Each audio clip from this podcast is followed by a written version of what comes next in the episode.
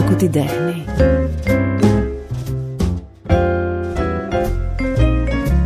Στην αρχική σύλληψη της ιδέας για αυτά τα art podcast είχα, είχα στο νου μου τραγουδιστές, δημιουργούς τραγουδιών, ε, ζωγράφους, ε, μιλούσα μόνη μου στον εαυτό μου για χορό, ε, φανταζόμουν συνεντεύξεις που είχαν να κάνουν με αυτό, με, με, την τέχνη.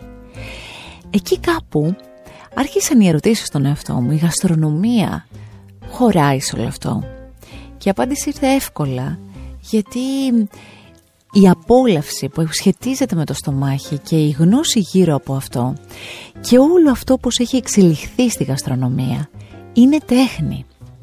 Διαβάζοντας τον φημισμένο Γάλλο γαστρονόμο Μπριγιά Σαβαρέν, ο οποίος έχει υπογραμμίσει ότι ένας καλλιεργημένος άνθρωπος είναι αυτός που ξέρει να τρώει, Έφερα στο νου μου κάποιους ανθρώπους που γνωρίζουν με τη σειρά τους να ζωγραφίζουν πάνω σε ένα πιάτο, που γνωρίζουν συνδυασμούς, που ξέρουν αυτό που εμείς απολαμβάνουμε να το δημιουργούν. Η Ντίνα Νικολάου είναι μια γυναίκα που τη θαυμάζω πολύ για αυτό που κάνει, που έχει όλα τα παραπάνω που είπα και που χαίρομαι τόσο πολύ που κάνει γνωστή την ελληνική κουζίνα με το σωστό, τον ωραίο τρόπο στο εξωτερικό. Ντίνα Νικολάου, σε ευχαριστώ πολύ που είσαι στο Art Podcast. Εγώ σε ευχαριστώ Γιώτα μου. Σε ευχαριστώ γιατί ε, πρώτον είναι πρωτόγνωρο για μένα όλο αυτό που ζω και απ' την άλλη έχω την ευκαιρία να μιλάω μαζί σου. Όταν αγαπάς έναν άνθρωπο αρπάζεις όλες τις ευκαιρίες. Έτσι αισθάνομαι σήμερα, πως αρπάζω μια ευκαιρία να μιλήσω μαζί σου.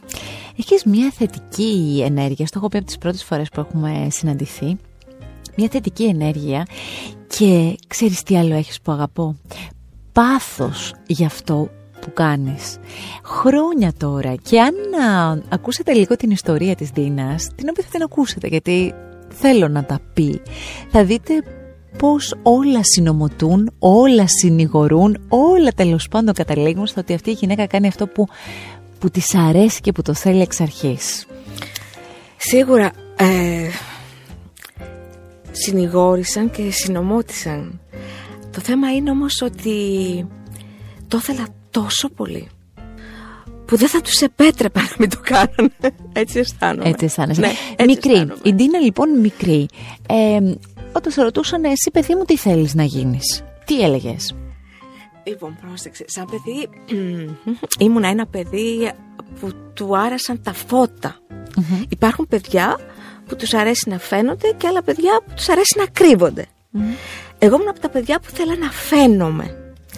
Άρα λοιπόν, όπου ό,τι έλαμπε, ό,τι άστραφτε, εκεί πήγαινα.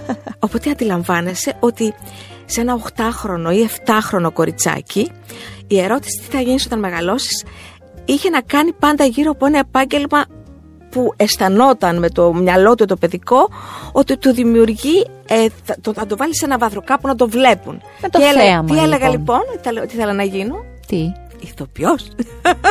και το έλεγα μάλιστα πιο συγκεκριμένα. Θέλω να γίνω Αλίκη Βουγιουκλάκη. Α, ήταν. Ήταν συγκεκριμένο. Ναι, γιατί η Αλίκη Βουγιουκλάκη είχε φως. Είχε, είχε αυτό, το, αυτό το, το, σπάνιο πράγμα που λίγοι άνθρωποι έχουν. Η αλήθεια είναι τόσο έντονο. Μάλιστα. Ε, Όμως μεγαλώνοντας, ε, λοιπόν, κάποιες άλλες σπουδές Πώς έρχεται στη ζωή μου η μαγειρική; Γιατί πρόσεξε να δεις, αν πρέπει να, να το αναλύσουμε θα χρειαστούμε μέρες. Ωραία θα ήταν, αλλά νομίζω θα κουράζαμε. Η μαγειρική έρχεται στη ζωή μου όταν είμαι 12 χρονών, όχι συνειδητά. Ε, έρχεται σαν ανάγκη. Αλλά μια ανάγκη την οποία την εκμεταλλεύτηκα για να γλιτώσω από άλλα δεινά. Λοιπόν, εξηγούμε. Είμαι γόνος αγροτικής οικογένειας. Ε, και αυτό το φέρω με μεγάλο καμάρι και θεωρώ ότι είναι πάρα πολύ σημαντικό γιατί αν δεν ήμουν παιδί της επαρχίας ποτέ δεν θα αποκτούσα τη σχέση που έχω με τη γαστρονομία. Με το φαγητό, με την τροφή και με την πρώτη ύλη. Με την πρώτη ύλη, βεβαίως. πρώτη ύλη. Είμαι λοιπόν σε μια οικογένεια που είμαστε τρεις, τρεις κόρες, η μαμά, ο μπαμπάς. Μια ε, οικογένεια στην επαρχία, οι γονείς, οι γονείς και όλη η οικογένεια, γιατί έτσι γινόταν στην επαρχία, καπνοκαλλιεργητές, Πράγμα που σημαίνει ότι όλοι συνεισφέρουν, όλοι μαζί δουλεύουν.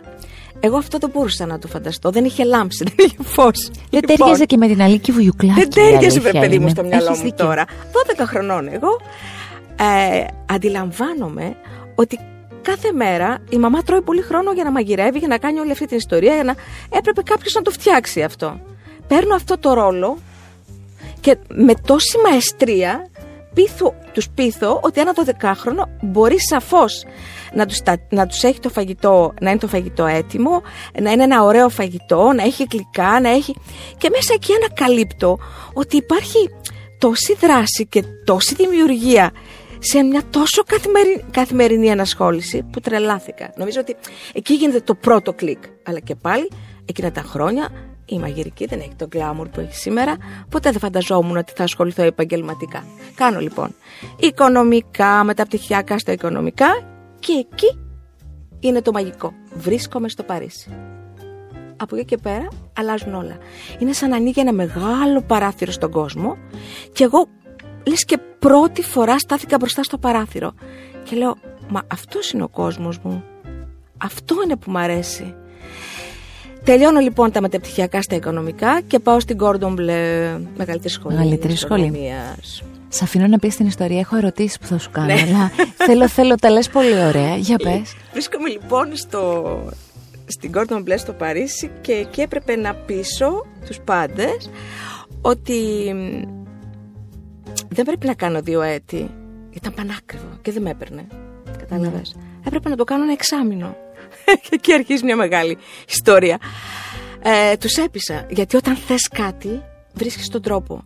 Και γιατί όταν είσαι 22 χρονών έχεις θράσος. Αυτό που δεν έχεις όταν είσαι πάνω από 30 ας πούμε. Γιατί δεν κάνεις δεύτερη σκέψη το λες και λες θα το στηρίξω ε, όχι, ήμουν σίγουρη πως η σκέψη μου ήταν αυτή.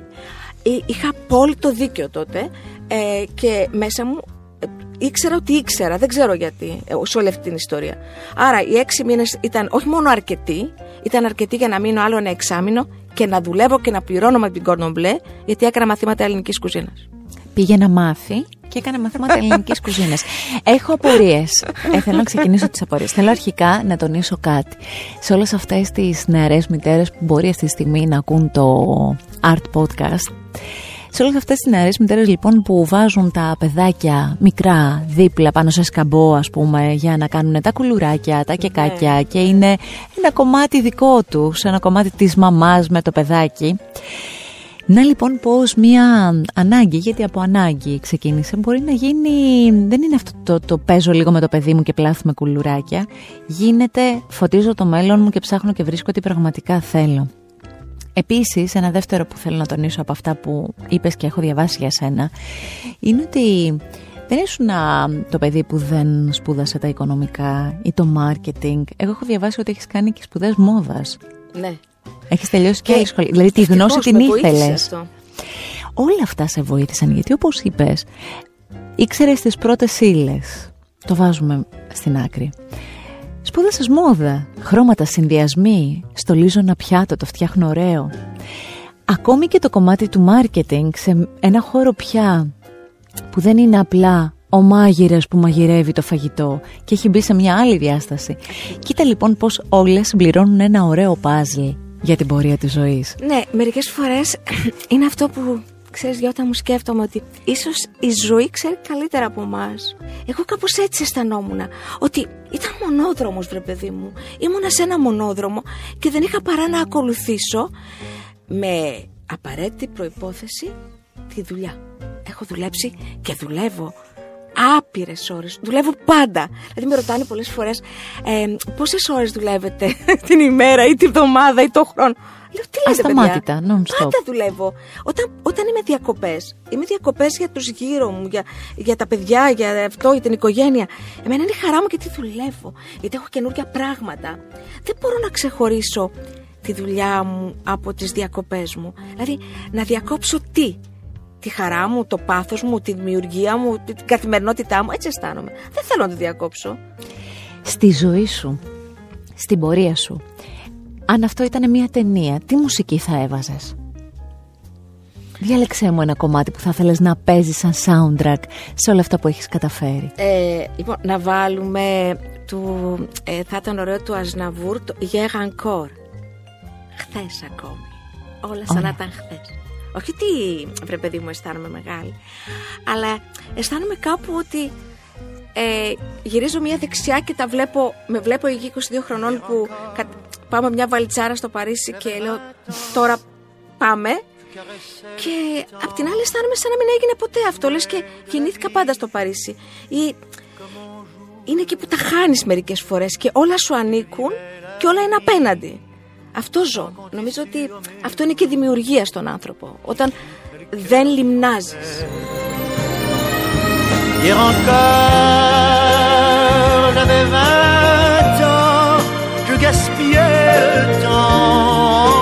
Και έρχεται η στιγμή που στο Παρίσι δημιουργείται, δημιουργείται το πρώτο εστιατόριο. Ναι. Μαζί με την αδερφή με σου. τη Μαρία. Ήταν, ε, παρόλο που και η Μαρία έχει σπουδάσει οικονομικών και μάρκετινγκ και όλα αυτά. Ε, βρισκόμαστε στο Παρίσι σε μια εποχή που ε, η ελληνική κουζίνα ε, για τους Γάλλους είναι το ελληνικό κλισέ λίγο κρασί, λίγο θάλασσα και τα γόρι μου. Σωστά. πολύ σουβλάκι. Ε, με ένα καρτιέ λατών που σφίζει από ζωή και σφίζει από τουρίστες και υπάρχουν όλοι αυτοί οι οποίοι πιστεύουν ότι ε, δεν υπάρχει ελληνική μαγειρική, απλά υπάρχουν ελληνικά πιάτα τουριστικά και είναι εκεί που θυμώνεις και λες, βρε παιδιά, είμαστε οι πρώτοι στην αρχαία Ελλάδα που κάναμε επιστήμη και τέχνη, την τέχνη του τρόγιν, του συντρώιν, το συμποσιο το ότι είμαστε όλοι μαζί. Ο μάγειρας της αρχαίας Ελλάδας ήταν απαραίτητα γιατρός.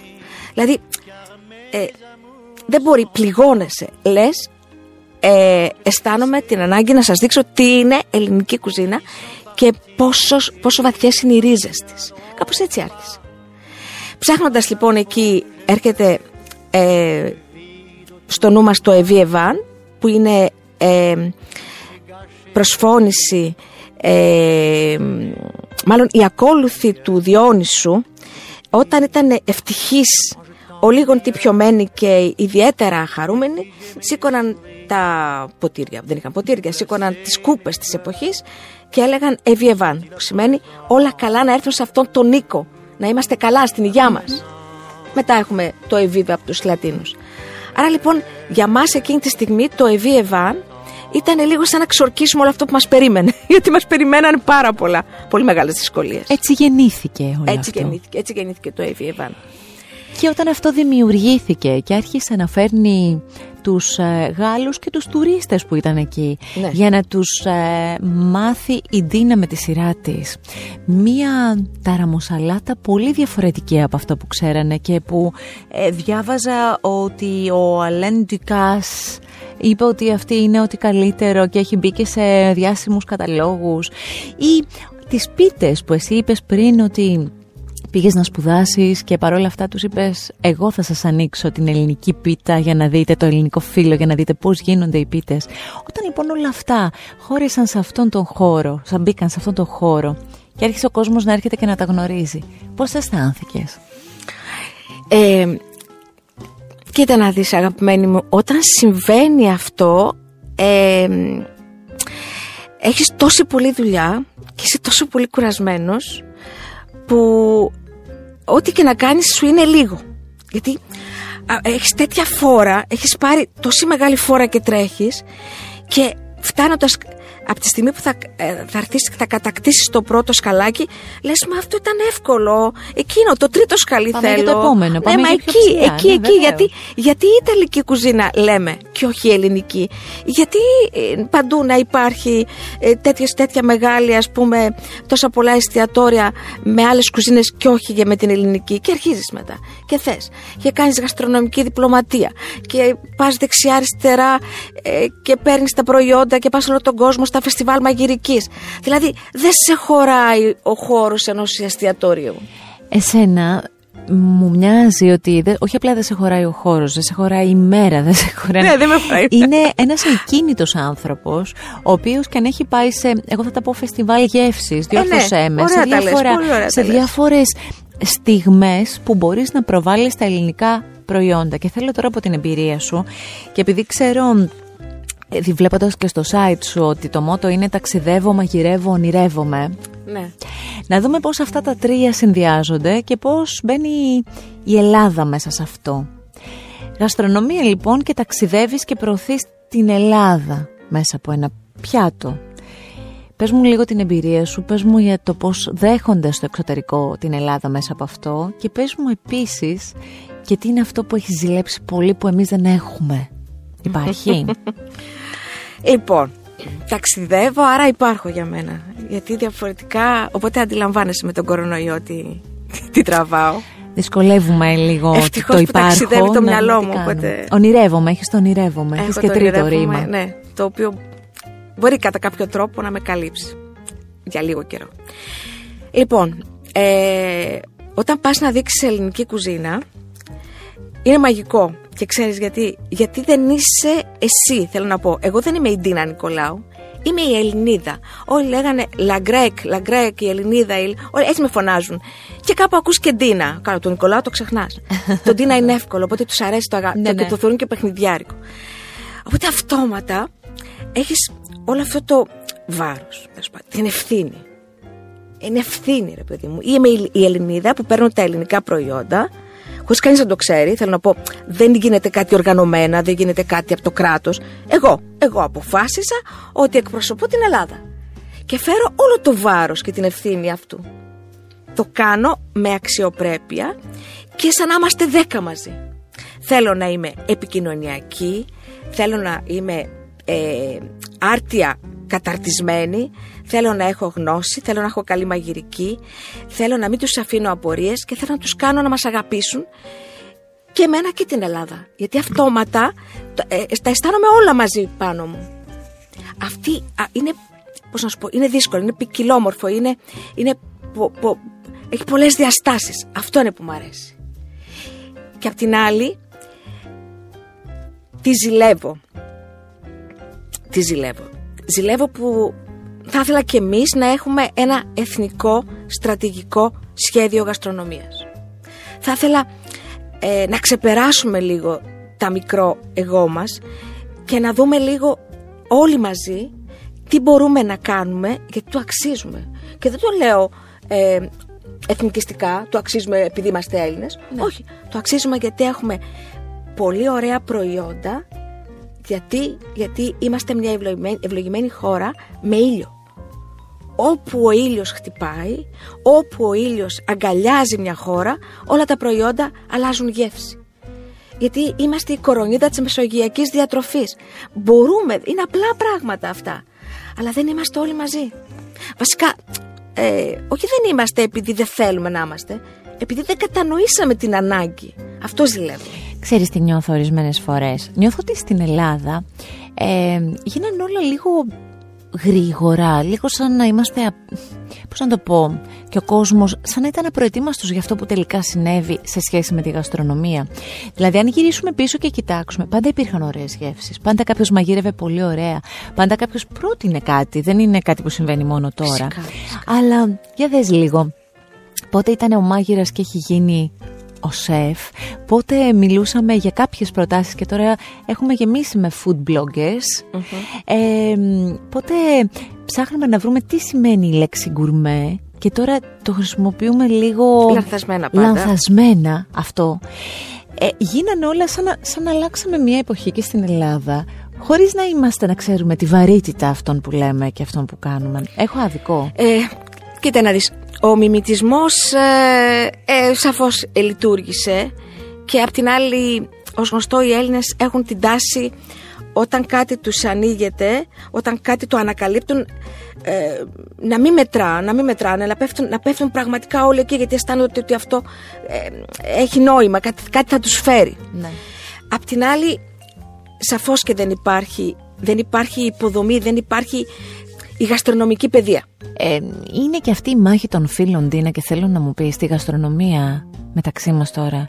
Τι διαφορές έχουν οι γυναίκες με τους άνδρες; ως προς το, τη σχέση τους με το επάγγελμα ή με το πώς τους βλέπουν οι άλλοι; Με το επάγγελμα. με το επάγγελμα. Λοιπόν, Ε, η αλήθεια είναι πως η επαγγελματική μαγειρική απαιτεί φυσική αντοχή και δύναμη. Όταν είσαι για τέλειωτες ώρες κλεισμένος μέσα σε υπόγεια, τις πιο πολλές φορές οι κουζίνες είναι υπόγειες. Ε, και αναγκάζεσαι να σηκώσεις βάρη, ε, να πηγαίνεις από το κρύο στη ζέστη, ε, να είσαι ατέλειωτες ώρες όρθιος, να πρέπει μέσα σε όλο αυτό το καθημερινό να έχεις τις δύσκολες μέρες, να είσαι μητέρα, ε, να ανταποκρίνεσαι στη δύσκολη δουλειά και να μην χάνεις και τη θηλυκότητά σου. Δηλαδή μιλάμε απάνθρωπο, δύσκολο. Έρχεται λοιπόν εκεί που η γυναίκα ε, έρχεται και συναντά το θείο δώρο τη μητρότητα και αυτό το διάστημα αναγκαστικά μένει πίσω. Είναι όμως μια πενταετία τουλάχιστον η οποία είναι πιο παραγωγική σε όλα τα επαγγέλματα. Μένοντας πίσω η γυναίκα, προχωράει ο άντρας. Και όταν ξαναεπιστρέψει στην κουζίνα, θα μείνει πάντα δεύτερο χέρι. Γιατί έχει χάσει ένα διάστημα πάρα πολύ σημαντικό. Δεν είναι συμβατή με τη μητρότητα, δεν είναι συμβατό αυτό το επάγγελμα. Θα μου πεις πολλά επαγγέλματα δεν είναι. Αλλά εδώ νομίζω ότι είναι πολύ πιο εντονο Και ύστερα βλέπεις από την άλλη την ανάγκη που έχουν οι γυναίκες να υιοθετήσουν αντρικά πρότυπα στην κουζίνα. Ναι. Αυτό είναι τραγικό. Τώρα πια είναι πολύ έντονο. Τραγικό. Γιατί το αντρικό πρότυπο στην κουζίνα, για μένα, και ας με συγχωρέσουν οι, οι, οι συνάδελφοι, οι, οι άντρες, είναι παρατραβηγμένο. Είναι μία τους αντίδραση απέναντι σε ένα επάγγελμα που είναι καθαρά γυναικείο. Βιώσαν το επάγγελμα, επάγγελμα. Όλο αυτό σαν λειτουργήμα μέσα από τη μαμά. Η μαμά μαγειρεύει στο σπίτι. Και φτάνει τώρα ο νεαρός των 20, των 25, τον, ε, ο άντρας των 30 να γίνεται επαγγελματίας μάγειρας. Ε, δεν θα πρέπει να μοιάζει με τη μαμά. Του. Ναι, ναι. Άρα θα πρέπει να είναι αυστηρός, να βρίζει, να μην έχει έλεος και γενικά να έχει ένα προφίλ ιδιαίτερα αυτό του, του, του αρενοπό. Μην, τον, μην, μην τα μπερδέψουμε κιόλα. Μαγειρεύει. Ναι, ναι, δεν σημαίνει κάτι άλλο. Αλλά δεν σημαίνει κάτι άλλο. Ναι, ναι, ναι. Γι' αυτό και τα τατουάζ, γι' αυτό και όλο αυτό. Σαν έξαρση, σαν, σαν αντίρρηση.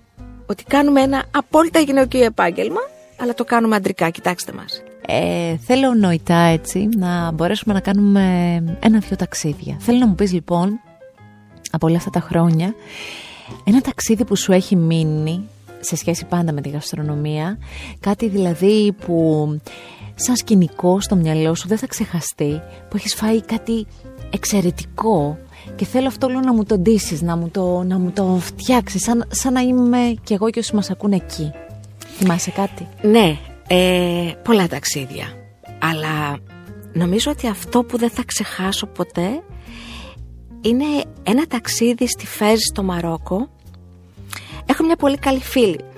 Αυτή η δουλειά ε, με έχει ευλογήσει, ε, αισθάνομαι ευλογημένη γιατί ε, έχω κάνει πολλούς φίλους από πολλά σημεία του κοσμου Γιατί κακά τα ψέματα. Ένα πιάτο φαΐ μας ενώνει. Ειδικά όταν στέκεσαι πάνω από την ίδια κατσαρόλα.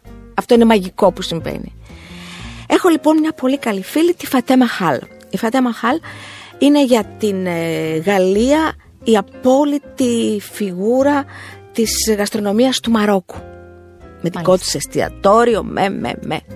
Η οποία έχει περάσει τα πάνδυνα για να γίνει η απόλυτη ε, γυναίκα της γαστρονομίας του Μαρόκου που όλοι τη σέβονται.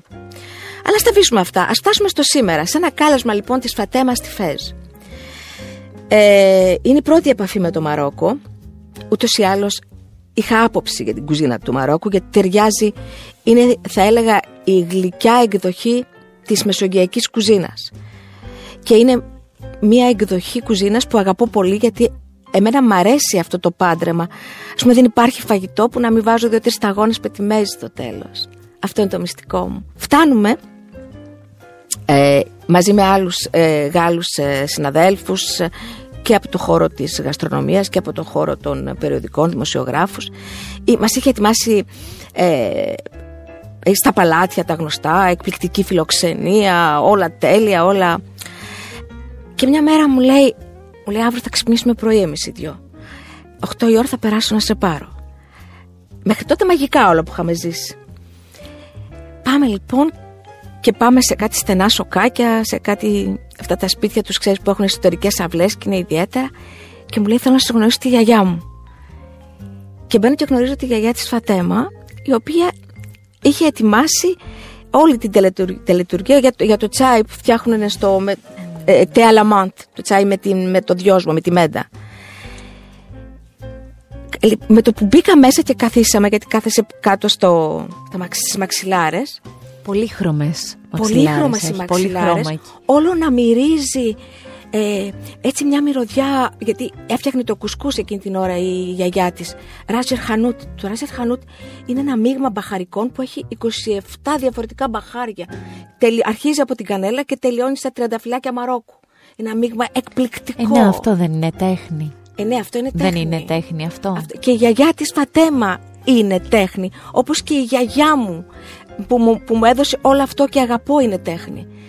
Έρχεται λοιπόν και φέρνει ένα, δοχείο, ένα ωραίο ε, έτσι, γυάλινο δοχείο και μέσα είχε νερό και κάτι φύλλα από τριαντάφυλλα, ροδοπέταλα. Και παίρνει το χέρι της καρδιάς, το δεξί, μου το βάζει, με το, με, μου παίρνει το χέρι, μου το βάζει μέσα στο νερό, στο ροδόνερο και μου πλένει, σκουπίζει το χέρι και με αυτό το χέρι μπορούσα να πάρω μετά ό,τι συνοδεύει το τσάι με το χέρι της καρδιάς. Αλλά έπρεπε η γιαγιά αυτή, η κυρία που υποδέχεται, ο άνθρωπος που σε θέλει στο τραπέζι του, στο σπίτι του, στη ζωή του, να σου πλύνει το χέρι. Το θεώρησα μαγικό. Ακόμη δηλαδή θυμάμαι τη ματιά της που με κοιτούσε και αυτή τη γλύκα που αισθάνθηκα όταν μου έπιανε και μου σκούπισε το χέρι, νομίζω ότι από μωρό είχα ε, να, να, έτσι, να, να τρέμω ναι. από, από, από αδημονία και αποστολή. Πολύ έντονη στιγμή. Ε, και τι ωραία που τη μοιράζεσαι μαζί μας. Τι μουσική να βάλουμε για αυτή τη στιγμή; Τι μουσική θα σου άρεσε να μπει; Να βάλουμε πάλι κάτι γαλλικό, να ναι. βάλουμε τη Ζουλιέτα Αγμανέ, το L'amour en solitaire. dans ma peau, sur la plage je me la joue mélo. Je drague les nuages solo dans ma Η Δίνα Νικολάου λοιπόν μέσα από όλα αυτά τα ταξίδια συνεχίζει μία πορεία. Ο στόχος της, ο φάρος της είναι πάντα να προβάλλει ό,τι ελληνικό και στο εξωτερικό, χωρίς να σημαίνει ότι εδώ στην Ελλάδα και αν έχει κάνει χώρους που μας έχει φιλοξενήσει και αν έχει κάνει ωραίες συνεργασίες και βεβαίως όλοι εμείς που είμαστε και φανατικοί την ακολουθούμε για να φέρουμε και εμείς την τέχνη στο πιάτο μας όσο μπορούμε. Ε, θέλουμε και δύο-τρία έτσι πιο πρακτικά να μας πεις. Έλεγες πριν ότι ένα πιάτο μπορεί να ενώσει. Ενώνει φυλές, ενώνει ανθρώπους, αφήνει στην άκρη πράγματα άσχημα και τα κάνει όλα να δείχνουν πιο γευστικά στη ζωή. Ε, ισχύει το ίδιο και στις σχέσεις. Δηλαδή το, το ωραίο το τραπέζι, το στρώνουμε για αυτούς που αγαπάμε. Βοήθησέ μας λίγο στη ματιά σου για όλο αυτό. Λοιπόν, ε, θεωρώ ότι όταν ετοιμάζουμε ένα φαγάκι για κάποιον που αγαπάμε αυτόματα παίρνει την ενέργεια της αγάπης, παίρνει τη θετική ενέργεια.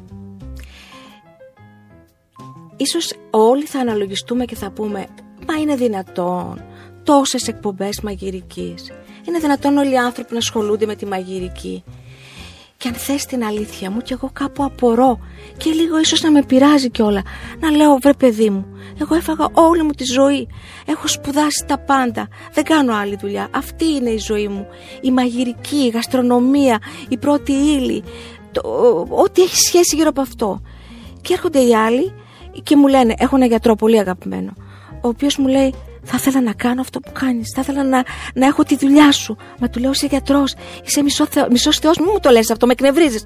Μου λέει Ντίνα μου, η δουλειά που κάνεις μ' αρέσει. Του λέω όχι, δεν σ' αρέσει η δουλειά. Γιατί η επαγγελματική μαγειρική είναι πολύ σκληρή. αλλά σ' αρέσει. Η μαγειρική. Γιατί η μαγειρική είναι δημιουργία. Γιατί βάζεις μια κατσαρόλα και είσαι ο απόλυτος δημιουργός. Γιατί κάνεις ό,τι θες μέχρι τελευταία στιγμή. Μέχρι, εκτός η ζαχαροπλαστική εντάξει είναι λίγο χημεία. Εκεί είναι πιο δύσκολα. Αλλά στη μαγειρική έχεις την απόλυτη ελευθερία να δημιουργήσεις, να κάνεις κάτι καλό ή κακό και να το γευτείς. Ποιες άλλες. Δηλαδή είναι, είναι βρόσιμο, είναι εφήμερο. Ό,τι είναι εφήμερο τελειώνει. Την αποτυχία την ξεχνάς. Έρχεται άλλο που, που μπορεί να πετύχει. Ενώ ένας ένας πίνακας ζωγραφικής, παραδείγματος χάρη, άμα δεν είναι ωραίος, τον έχεις εκεί και το βλέπεις. Πρέπει να το καταστρέψεις. Ενώ ένα φαγητό που θα κάνεις δεν έχει χρόνο. Δηλαδή δεν μπορεί να μείνει πάνω από μία-δύο ώρες. Εκ των πραγμάτων το πετάς. Αυτό σου δίνει μια απόλυτη ελευθερία. Ένα είναι αυτό ότι δημιουργώ ελεύθερα, κάτι που όλοι θέλουμε, και απ' την άλλη δημιουργώ χωρίς αυτό τίποτα. Όλοι τρώμε. Κάθε μέρα τρώμε. Ένας λευκός καμβάς και ναι. βάζεις χρώματα πάνω. Και με αυτά που έχεις. Δηλαδή χρειάζεται να. Για να ζωγραφεί πρέπει να πάρεις τον καμβά, πρέπει να πάρεις τα ναι. χρώματα, πρέπει να κάνεις ένα έξοδο, βρε αδερφέ. Ενώ το να μαγειρέψεις και να το φωτογραφίσεις. Είναι, θα φας ούτως ή άλλως. Αυτό κάνεις. Γι' αυτό και τόσοι πολλοί ασχολούνται. Ασχολ... Βλέπουμε food blog, food blog. Δηλαδή, υπάρχει, για όλα υπάρχει μια λογική εξήγηση. Αλλά επαγγελματικά η τέχνη σίγουρα έχει λόγο στο πιάτο. Βλέπουμε πώς δεκαετία με δεκαετία αλλάζει η μορφή του πιάτου. Τώρα που είμαστε, Ο τρόπος που στείλουμε το πιάτο. Τώρα είμαστε, διανύουμε μια εποχή με, θα λέγαμε, απόλυτη ελευθερία στο δημιουργό. Για μένα ο δημιουργός είναι ο σεφ. Γι' αυτό και ο άνθρωπος, ο σεφ, ο μάγειρας, ο μάγειρας, έτσι, ο μάγειρας, αυτός ο, ο οποίος θα συλλάβει όμως, θα παρασκευάσει, θα δημιουργήσει, θα έχει δηλαδή όλο, όλη, όλες τις ενέργειες από την αρχή μέχρι το τέλος και θα επιλέξει και τα προϊόντα. Αυτός λοιπόν, ανάλογα με το χαρακτήρα και την προσωπικότητά του, έχει την ευκαιρία να δείξει τη δημιουργία του πάνω στο πιάτο. Παλαιότερα ήταν πιο συγκεκριμένα τα πράγματα. Α πούμε, ακόμα και το 70, ξέρω εγώ, εκεί με την Nouvelle Cuisine και όλα αυτά, μικρές ποσότητες, λίγο συγκεκριμένα, δεν είχαμε όγκους, δεν είχαμε ύψος στο πιάτο. Τώρα έχουμε τους βασικούς κανόνες. Ένα πιάτο δεν θα πρέπει να είναι ποτέ γεμάτο, θα πρέπει να φαίνεται το πιάτο και θα πρέπει να φαίνεσαι εσύ. Εμένα τα πιάτα μου είναι στρογγυλά, δηλαδή οι γραμμές. Γιατί όλοι είμαι στρογγυλοί. Γιατί ορκίζομαι στο στρογγυλό. Δεν μ' αρέσουν οι έχμε, δεν μ' αρέσουν τα τρίγωνα. Οπότε όλες μου οι γραμμές στα πιάτα, ας πούμε και ο μουσακάς που φτιάχνω εγώ είναι στρογγυλός. Αγαπώ, αγαπώ αυτό. Ε, ε, αισθάνομαι ότι είναι πιο εύπεπτο. Αισθάνομαι ότι επικοινωνώ, ότι συναισθηματικά τους κερδίζω, τους πάω πίσω στην παιδική ηλικία, στο, στο θυλασμό, στη, στη μαμά τους. Ε, ε, γιατί είμαι, είμαι γυναίκα και έχω, έχω ανάγκη να επικοινωνήσω μέσα από τα σχήματα. Αν δείτε τα πιάτα που κάνουν οι άντρες συνάδελφοι, έχουν γωνίες, έχουν τόξα, έχουν επίθεση. Γιατί είναι τρόπος που επικοινωνούν. Είναι λογικό. Εγώ επικοινωνώ θηλυκά και προσπαθώ να έχω μια αρσενική τεχνική για να μην γίνουν μελιστάλαχτα και με απορρίψουν. Με απορρίψουν, με απορρίψουν ένα κοινό το οποίο είναι λίγο πιο ορθολογιστικό. Ξέρεις, όλα περνάνε. Όλα περνάνε. Και σίγουρα αυτό που πάντα μένει με το πιάτο είναι αυτό που θες να πεις. Οι καλύτεροι μου πελάτες είναι αυτοί που έχουν πραγματικά αποκωδικοποιήσει τα πιάτα μου. Αυτό που θα ήθελες να πεις, αυτό που θα ήθελες σαν κατακλίδα να πεις μέσα από ένα πιάτο, ποιο είναι; Ότι πλέον δεν θέλω να τους καταπλήξω δεν θέλω να αισθανθούν ε, έκπληξη oh, όπως όταν ήμουν μικρή όταν ήμουν μικρή ήθελα να βλέπουν τα πιάτα μου και να, να το κοιτάνε με τις ώρες πριν τα κουμπίσουν. Τώρα θέλω να έχουν μπροστά τους ένα πιάτο που να τους καλεί να το, με το πυρούνι να το σπάσουν, να το γευτούν και η πρώτη τους αντίδραση να είναι όταν βάλουν την πρώτη μπουκιά στο στόμα. Αυτό εκεί που αισθάνεσαι στην αισθηματική ασφάλεια. Αυτό που αισθάνεσαι ότι ρε παιδί μου γυρίζεις το κεφάλι γύρω γύρω και λες κάπου εδώ, κάπου εδώ, κάπου εδώ είναι η κουζίνα της μαμάς μου. Κάπου την ξέρω αυτή τη γεύση. Η κουζίνα της μαμάς, τι μουσική έχει στο μυαλό σου; Ε, πολιτική κουζίνα μου, ρε. Πολιτική. Πολιτική κουζίνα, βέβαια.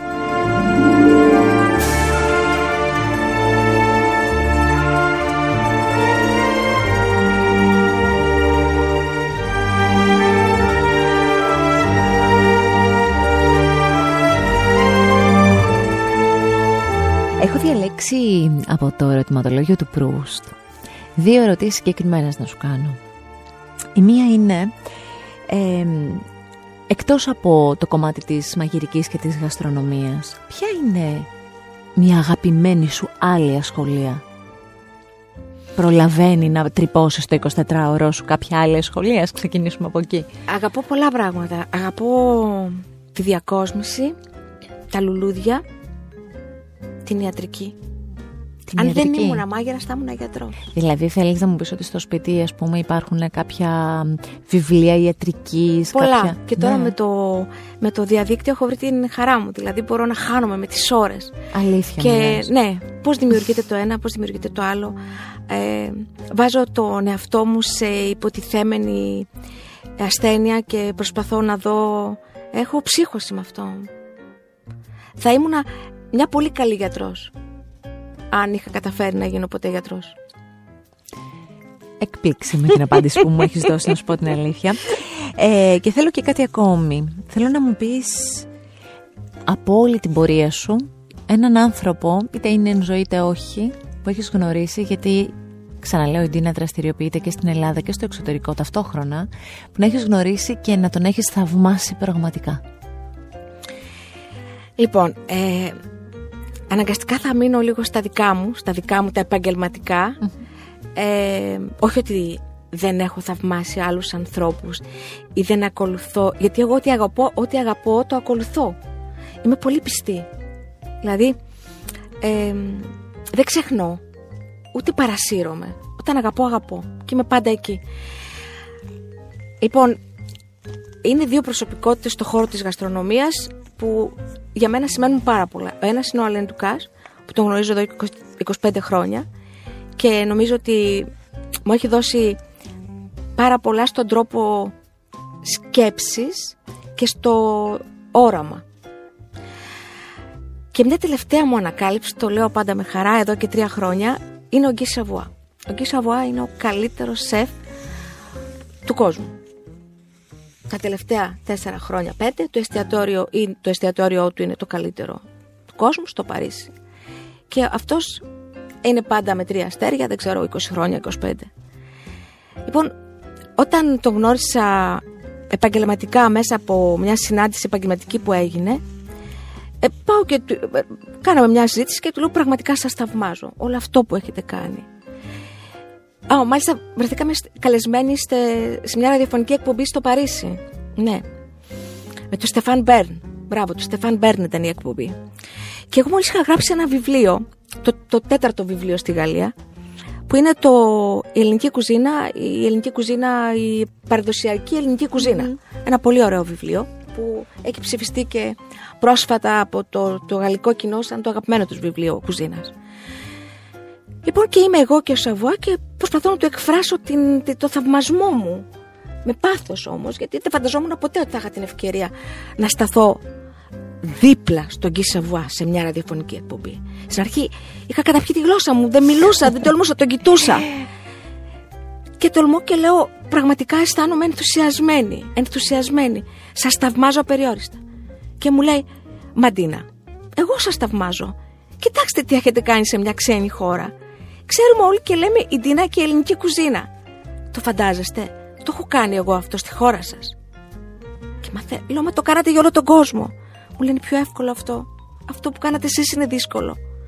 Και δεν ξέρα πού να κρυφτώ. Πρώτον γιατί χτυπούσε η καρδιά μου γιατί ε, ε, είχα ένα κοπλιμέντο απίστευτο από, Από το έναν Σαββουά. άνθρωπο που θαυμάζει Και δεν υπήρχε απεριόριστα. Και δεν ξέρω τι να πω. Και λέω, πόσο μεγαλείο, πόσο σπουδαίος είσαι Σαβουά, ώστε να έχεις τη μεγαλοψυχία σε μια ραδιοφωνική εκπομπή να πεις Να μην είσαι φειδωλός σε αυτά που ωραία λες και να λόγια τα σε πεις έναν ωραία. άνθρωπο Ναι. ο οποίος, οκ, έχω κάνει πέντε πράγματα στη ζωή μου, εντάξει, δε, αλλά δεν είμαι ο Guy Savoy, παιδιά. Πραγματικά. εκεί είναι αυτό που λες υποκλίνομαι. Ε, έχω την αίσθηση ότι δεν έχω καταφέρει να πω όλα αυτά που πραγματικά έχει κάνει η Ντίνα. Ψάξτε να βρείτε λίγο, ψάξτε να βρείτε να δείτε τα βιβλία της, να δείτε τις εκδόσεις της, να δείτε πόσο προσεγμένα είναι, να δείτε όλες αυτές τις προσπάθειες εκτός συνόρων, οι οποίες είναι και επιτυχημένες. ανέφερε πριν για τον Αλέντι Κάς, ε, ο οποίος ο ίδιος έχει πει για την Τίνα ότι έχει τη θηλυκή αντίληψη της μεσογειακής γεύσης και αυτό είναι το μεγάλο της ταλέντο. Είναι ένας πολύ γλυκός άνθρωπος που εγώ θέλω να σου ευχηθώ τελειώνοντας αυτή την συνομιλία που είχαμε να φύγει γρήγορα αυτό που περνάμε χωρίς απώλειες για τον καθένα μας για να μπορέσεις να συνεχίσεις να ταξιδεύεις. Γιατί όπως λες όσο ταξιδεύεις μαγειρεύεις και όσο αυτό συμβαίνει μπορείς και ονειρεύεσαι χωρίς σταματημό. Και αυτό είναι πολύ ωραίο για έναν άνθρωπο τόσο δημιουργικό. Πόσο σε ευχαριστώ, τι ωραία λόγια. Στο Με λέω τόσο μέσα ωραία την καρδιά φωνή. μου Ευχαριστώ πολύ Εγώ σε ευχαριστώ και σε αγαπώ να το ξέρεις Ευχαριστώ πολύ και κρατήστε από όλο αυτό ότι η γαστρονομία είναι τέχνη. Και δικαίως στο σημερινό Art Podcast είπαμε αυτά τα λίγα γιατί θα μπορούσαμε με την Τίνα Νικολάου να πούμε και πολύ πολύ περισσότερα. Ευχαριστώ artpodcast.gr με ένα κλικ όλα τα επεισόδια για να τα ακούσετε και να τα απολαύσετε και βεβαίως σε Spotify και όλες τις υπόλοιπες δημοφιλείς εφαρμογές στο κινητό σας, στο λάπτοπ σας, τη στιγμή που θέλετε. Ακού την τέχνη. Art Podcast με τη Γιώτα Τσιμπρικίδου.